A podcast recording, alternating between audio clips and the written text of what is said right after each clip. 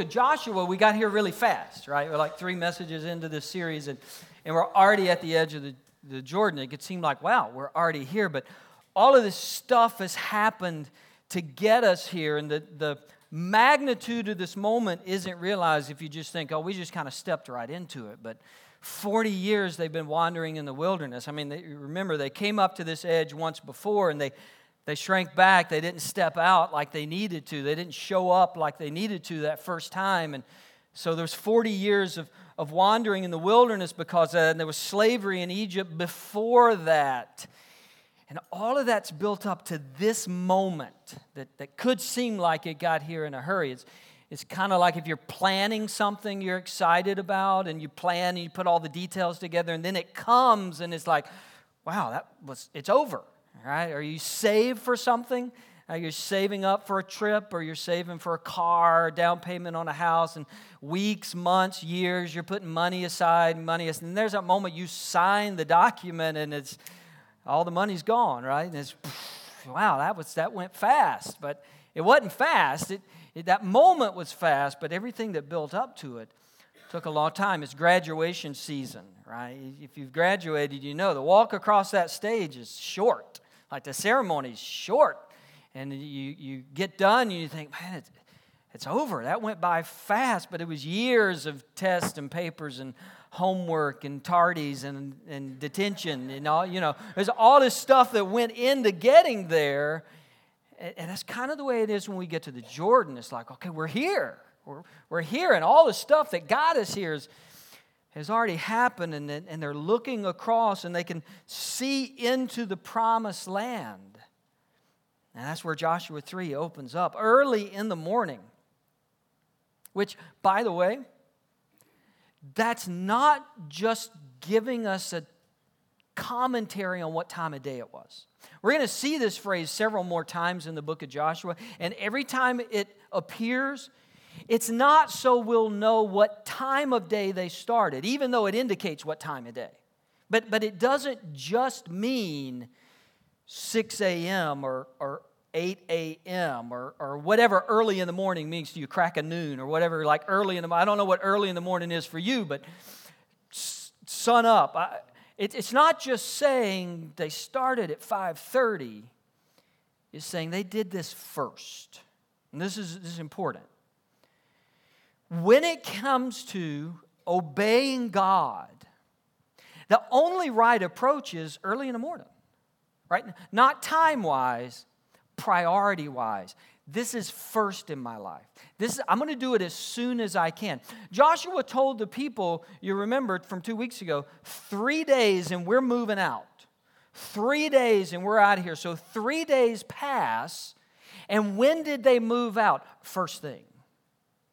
Immediate, early, obedience. It's, it, here, here are the principles of obedience that the Bible talks about. It's the principle that delayed obedience is disobedience, and incomplete obedience is disobedience.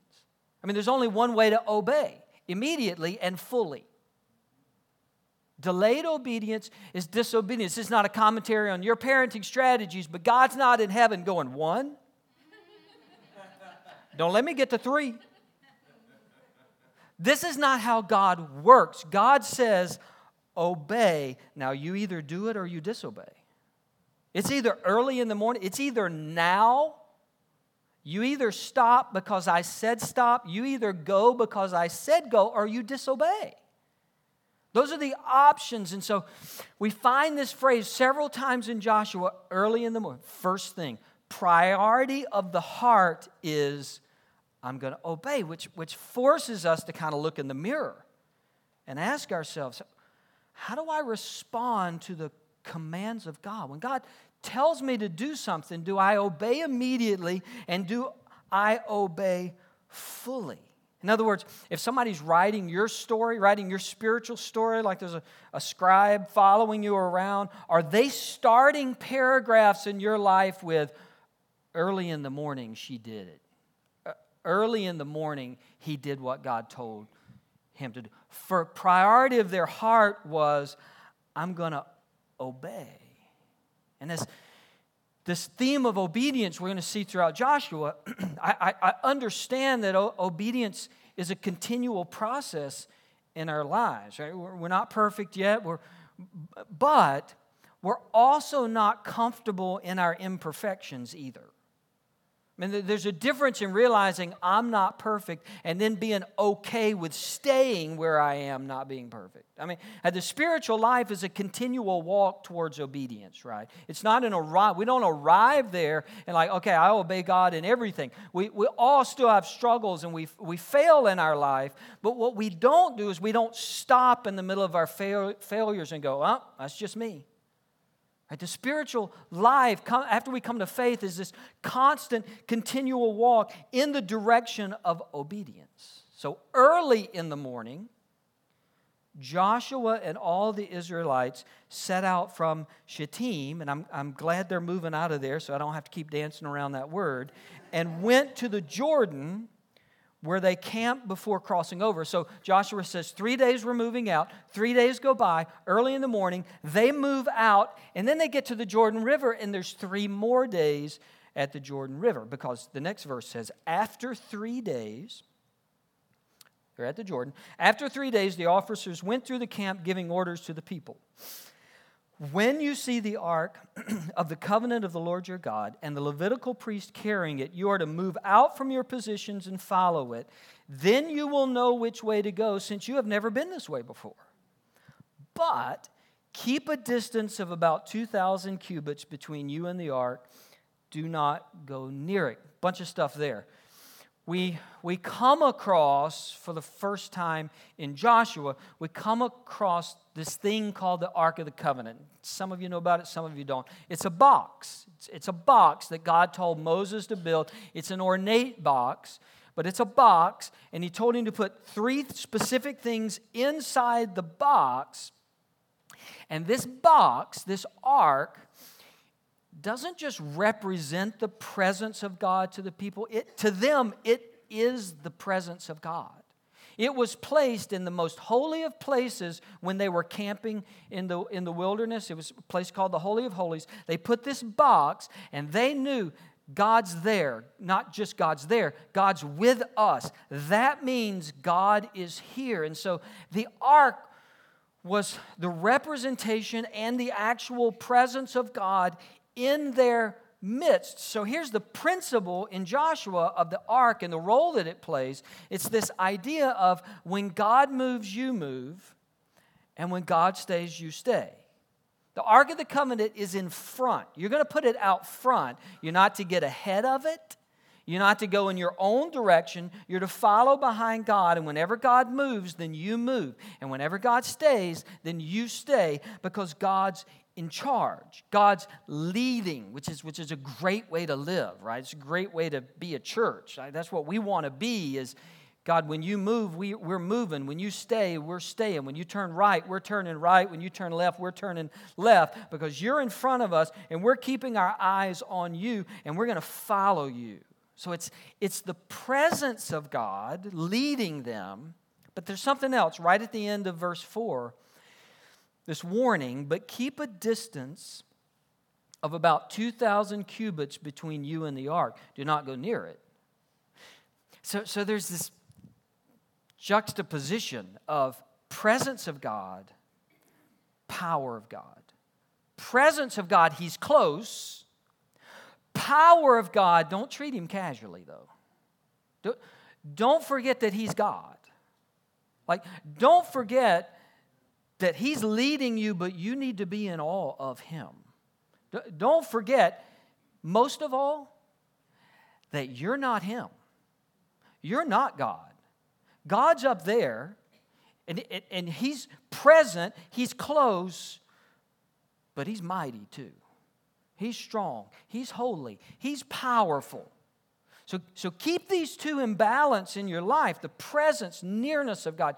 Jesus said, you can refer to him as your father, as your, as your dad. The Old Testament paints him as a loving father, or even at times a caring mother. That's, that's what he's like. Jesus said to his disciples, I'm going to call you friends now. So I don't call you servants, I'm calling you friends. So there's this beautiful picture of God's nearness and presence, but there's always this idea that God's powerful. Don't, be cavalier, don't be casual in how you think of, treat, relate to, talk to God. Don't think that you get to tell God what to do. It doesn't work that way. God's presence is near, but with God's presence comes God's power. Be careful how close you get. Be, be careful to have this sense of respect and awe when it comes to God. Verse 5 So Joshua told the people, in light of this, maybe, in light of who God is, who we're following, Joshua told the people, consecrate yourselves, for tomorrow the Lord will do amazing things among you. Consecrate yourselves. Get your life right. Like, deal with you, deal with your heart. Deal with your sin. Look, we are following a powerful God who chooses to come near to us. Let's put our life in the right place in relationship to Him. Let's get our heart in the right place since God is the one leading us. Look inward. We talked about obedience. That's, that's what he's saying. Like, clean, clean up the stuff in your life. Consecrate. It's the, it's the idea of setting apart for God. Look, get your life focused in on God, tuned in on God. Get distractions out of the way. Get sin out of the way. And I, I think this is think this is part of how we know where to go when we don't know where to go. That's what he says. Like, you're going to have to follow God because you've never been this way. You don't know where to go. And a part of knowing where to go when we don't know where to go is to make sure my, my heart's clean so I'm hearing from God right? Make sure sin's confessed and, and moving out of my life. We, we aren't perfect. We, we receive freely grace and mercy and forgiveness when we fail. Absolutely. But there's, again, there's this continuous walk towards obedience, toward getting my life in the right position under God. Consecrate yourselves. Get, get your life ready. Here, here's the other principle a consecrated life precedes amazing things. You notice how he said it? Consecrate your lives because tomorrow something's going to happen that's going to blow your mind. So get your life ready for that. Make sure your life's ready to receive what God wants to do in our lives. Let's get our hearts real. Let's confess sin. Let's move sin out. Let's move towards obedience so that God is able to do amazing things. And this phrase, amazing things, it doesn't mean like really cool things. Like, man, you're going to love this. It's going to be a really cool thing that he's going to do. Amazing things means things only God can do, you couldn't do by yourself. Let's get our hearts right. Let's get our lives right. So that when God's ready to do God things in our life, we're ready to receive them. Because look, there's a lot of things we can do on our own. We just can't do God things. We can't do supernatural God power. That's amazing, unbelievable. It's not because of us, it's because God chose to do this. Joshua said, Let's get our lives right because God wants to do some really big things in us. Joshua says to the priest, Look, you're going to take up the ark. You're going to walk through the people. You're going to get out front because we're following the presence of God. And then we read, And the Lord said to Joshua, Today I will begin to exalt you in the eyes of all Israel, so they may know that I'm with you as I was with Moses. And we saw this last week this kind of elevation of Joshua. Like everybody's starting to look to Joshua. He's starting to act like the leader. People are beginning to accept him as the leader. God's saying, Joshua, I'm giving you a platform, right? I'm putting you in position, but, but here's, here's the thing God never raises anyone up for that person. God doesn't say, Joshua, I'm raising you up because you're an awesome dude. I just want everybody to look at you like you're a great leader and you got all these, like it's all about you. I'm raising you up because I want people to see you. It's never about the person that he raises up. It's never about the platform that He gives to that person. God gives to people platforms and positions for God's glory and purpose, not for that person's glory and purpose. He even says it. He says, Today, Joshua, I will begin to exalt you in the eyes of all Israel so they may know that I'm with you. That's the whole end game. That's the purpose. Joshua, I'm raising you up not so people will look at you, but so that people will go, oh, God's with us. So that people will see me. Your whole point in being the leader is to point people to me, not point people to you. Not, not point people to your leadership strategy or, or your great communication skills. It's not to point people at you. The whole reason you're getting this platform is so people will be reminded I'm here, I'm God, and they can trust me. Look, in our lives, we're all going to have seasons where we get positions and platforms. All of us are. There are going to be moments when people look at us.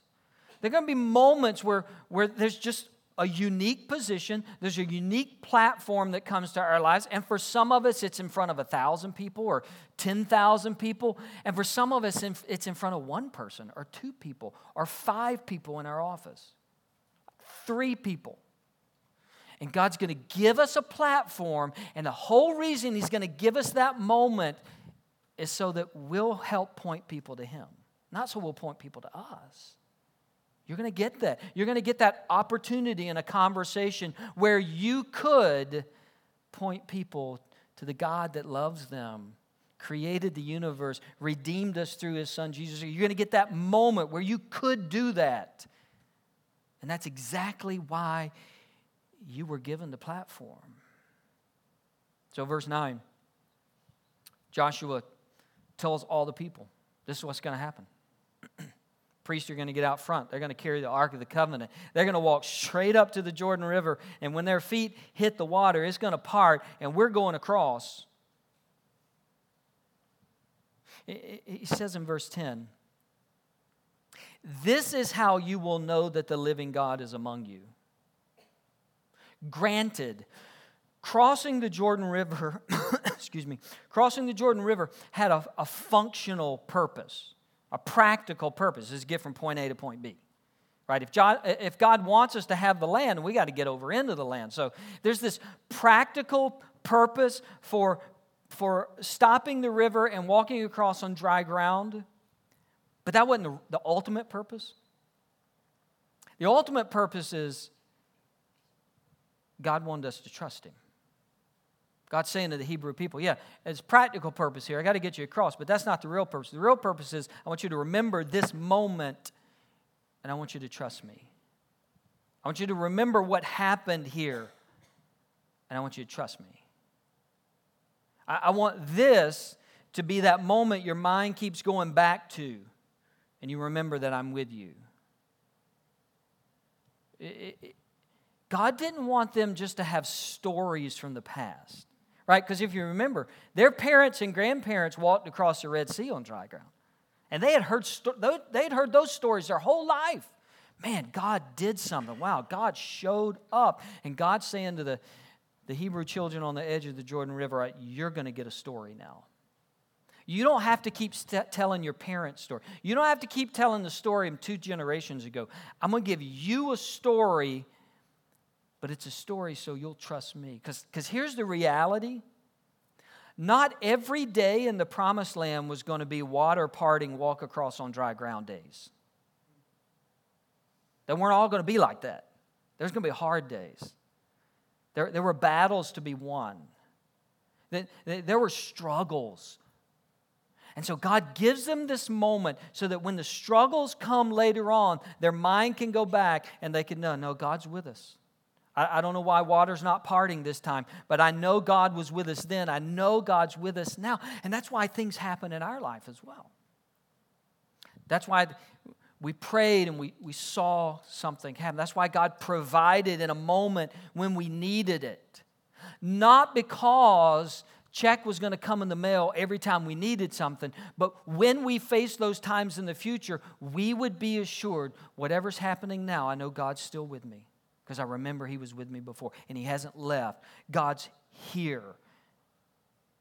So the priests get the Ark of the Covenant and they start walking toward the river. Now we're told it's flood season. Probably March, April. Uh, the snows are melting out of the mountains. The water's running into the river. The river's over its banks. Uh, if you've seen pictures of the Jordan River modern day, it was much wider then. Okay, obviously today water is being pulled out for irrigation and all kinds of other sources, and so the, river is kind of smaller now. Could, could have been as much as a mile wide. Some people think in certain spots during flood stage. Not only that, it's roaring like it's moving. And God says to the priest, "All right, I want you to, I want you to step in there." And as soon as their feet hit the water, the river dries. They walk across into the riverbed, the Bible says, on dry ground. Now, the Bible tells us specifically how God performed this miracle. It doesn't always do that. But in this particular miracle, if you read it, it says that God stopped the river at a, at a place called Adam, which was 15 to 20 miles upriver from where they're crossing. So, one of two things happened in this miracle. We're not told this part. Either God stops up the river 20 miles upstream, and then he just sort of miraculously gets rid of the rest of the water at the moment they step in, or God stops up the river 20 miles upstream, and all of the water flows down past the nation of Israel and the last of the water passes just as the priests step in, which I tend to think it's that one. I tend to think God stops the river, and then the priests don't know it yet, but like the miracle's already flowing downstream. Like the miracle's already coming. All they've got to do is keep stepping in order to intersect the miracle at exactly the time that God intended, which makes me wonder every time I read this story what's God sending downstream that we don't know about yet? Like, what has God stopped up 20 miles up the stream, and all we see is river and current and flowing? But God knows, look, it's, it's on its way. You just got to keep walking. Like, you got to take another step. You got to show up. You got to step forward. You got to keep walking because you don't know it yet, but your steps and what I'm doing are about to intersect. And that may be true in your life. That may be true in my life. It may be true in our church's life. That God's already set it in motion. It's already coming downstream, and we've just got to keep walking and walking and stepping and stepping until God brings the two together in His perfect timing. Now, two, two final thoughts. As the Hebrew children are getting ready to cross over, they're entering into a land that's already occupied. As a matter of fact, in verse 10, there's a, there's a, a, a general list of, of people groups that are in the land. And, and, and if the Hebrew children are going to possess the land, they have to displace a large group of people and it's Memorial Day, and I knew the crowd would be down, so I'm going to deal with it today before everybody gets back, all right? Because this is a hard one for our sensibilities. And I mean, if you read verse by verse through Joshua, there's some places that just emotionally and, and humanly and our, our sensibilities go, oh, really? God told him to do that? Which is, which is why you gotta, you gotta know all of the story. The story didn't start in Joshua 3. The story actually goes back to Genesis 15. God comes to Abram, he's going to change his name to Abraham, and says, I'm giving you a land. I just want you to start walking. I'm going to show you where it is. I'm giving you a place. Follow me. You're going to dwell there, and then your descendants are, they're going to be in Egypt. Tells him all about slavery. And then they're going to come back one day. And in Genesis 15, verse 16, we find this phrase For the sin of the Amorites has not yet reached its full measure. The sin of the Amorites has not yet reached its full measure. In other words, God already knew these were a people, this was a culture whose heart was set against God, that were capable of truly wicked, evil things, and yet, for hundreds of years, God's patience had been with them. God's long so God had been waiting for as many of them who would turn to faith would, giving them time.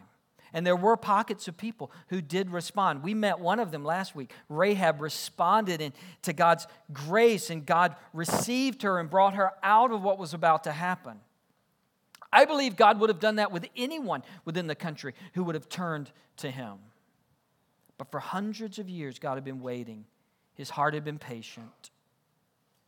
And for reasons we may not fully understand, when God's people get back to the land, in Joshua chapter 3, God's patience has been exhausted. The opportunity for the people to turn had passed. And that's hard for us.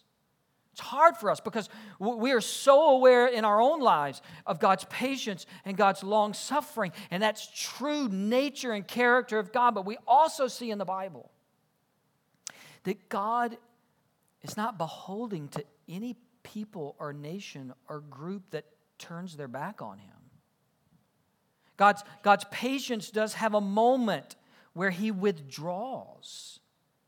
And that's hard but it's what we find in God's Word. And this was the moment, because of their wickedness, that God's patience pulled back. The, the, the larger question for us is where are we in God's patience? Psalm 95, and then it's repeated in the book of Hebrews, says, Look, today, if you hear his voice, don't harden your hearts like, don't keep saying no to God as if God's just going to hang out forever waiting on you. That's not, that's not the way this works. If God's working on your heart, then say yes today. S- step in today. G- move forward today. The book of Hebrews in general, over in the New Testament, one of its dominant themes is that there are, there are people who are going to hear this message. They're, they're going to hear the Bible. They're going to hear about Jesus, and, and they're going to be interested in it. And even their hearts are going to be stirred up about it. They're going to think, man, maybe that's true. Maybe, maybe I should. Man, I, I really like what I'm hearing. And, and they're going to stop just short of stepping in the river. They're going to stop just short of saying, Yes, I'm going to commit my life. I'm going to trust God by faith. And, and all throughout Hebrews, there's this warning don't, don't be that person. Don't, don't let that happen. There are places around the world that hardly, if ever, hear the gospel, that have little or no access to the Bible. They don't hear this message, but where we are, that's not really our struggle. And I, know there are more and more people who are unfamiliar with the Bible and unfamiliar with the stories, and, and we've got to introduce people in a loving way to what, what God says. There's, there's more of that, but we live in the Bible Belt, and one of our challenges is people have heard it a lot. And they've been to Christmas and they've come on Easter and maybe they were a part of a church for a while and they've heard it and they've heard it and they've heard it, but they've never stepped forward and they think they know it. But what, what's happened is they've come right up to the river and they haven't stepped in. Hebrews chapter 4 says, Therefore, since the promise of entering his rest still stands, let us be careful that none of you be found to have fallen short of it. He, he doesn't mean that you didn't work hard enough or you weren't a good enough person. He means like you, you felt it in your heart and you got right up to the point of really trusting Christ by faith and you pull back. Hebrews even uses this imagery of a river flowing by people. And, and the writer of Hebrews says, Look, don't let it just flow by in front of you, get in it. Step in it. Say yes. step out. I, and I just ask you as we get to the end of chapter 3 are you standing on the shore? And you've heard it and sort of made sense and you thought about it, but the river's flowing by in front of you and you've never said, Yeah, I'm in. I'm going to trust God. I don't understand everything, but I believe Christ died for me. I believe He's the only Savior of the world. I'm going to put my faith in Him. Don't stand on the shore and not step in. And, and, and maybe today's that day for you. Maybe today, as, as you've listened and, and your church experience, whatever it's been, maybe today's the day that God brought you to a point where you know, I need to do this. I need to stop thinking about it. And I need to step in faith. I, I invite you to do that today. I, I invite you just to tell God that's, that's what you want. You want to trust Him by faith, you, you want to be forgiven of your sins. Just say yes. Would you bow your heads, close your eyes? I, I want to just give you a moment. I just, I just feel impressed that somebody needs to, to take this step. Somebody needs to stop thinking about everything and just trust Jesus. Not me, but trust Jesus as your Savior. No longer on the banks, but stepping into faith. And if that's you, you, you can put that prayer in your own words. Or you, you can pray something like this. You can, you can just say, God, Thank you for loving me. I know that I've disobeyed you, but I believe Jesus died for my sins and rose again. I don't want to just stand on the shore. I want to step in and put my faith in Christ today. Boy, if you, you, you said something like that and you meant it God heard it. Christ has come into your life, and He's never going to leave.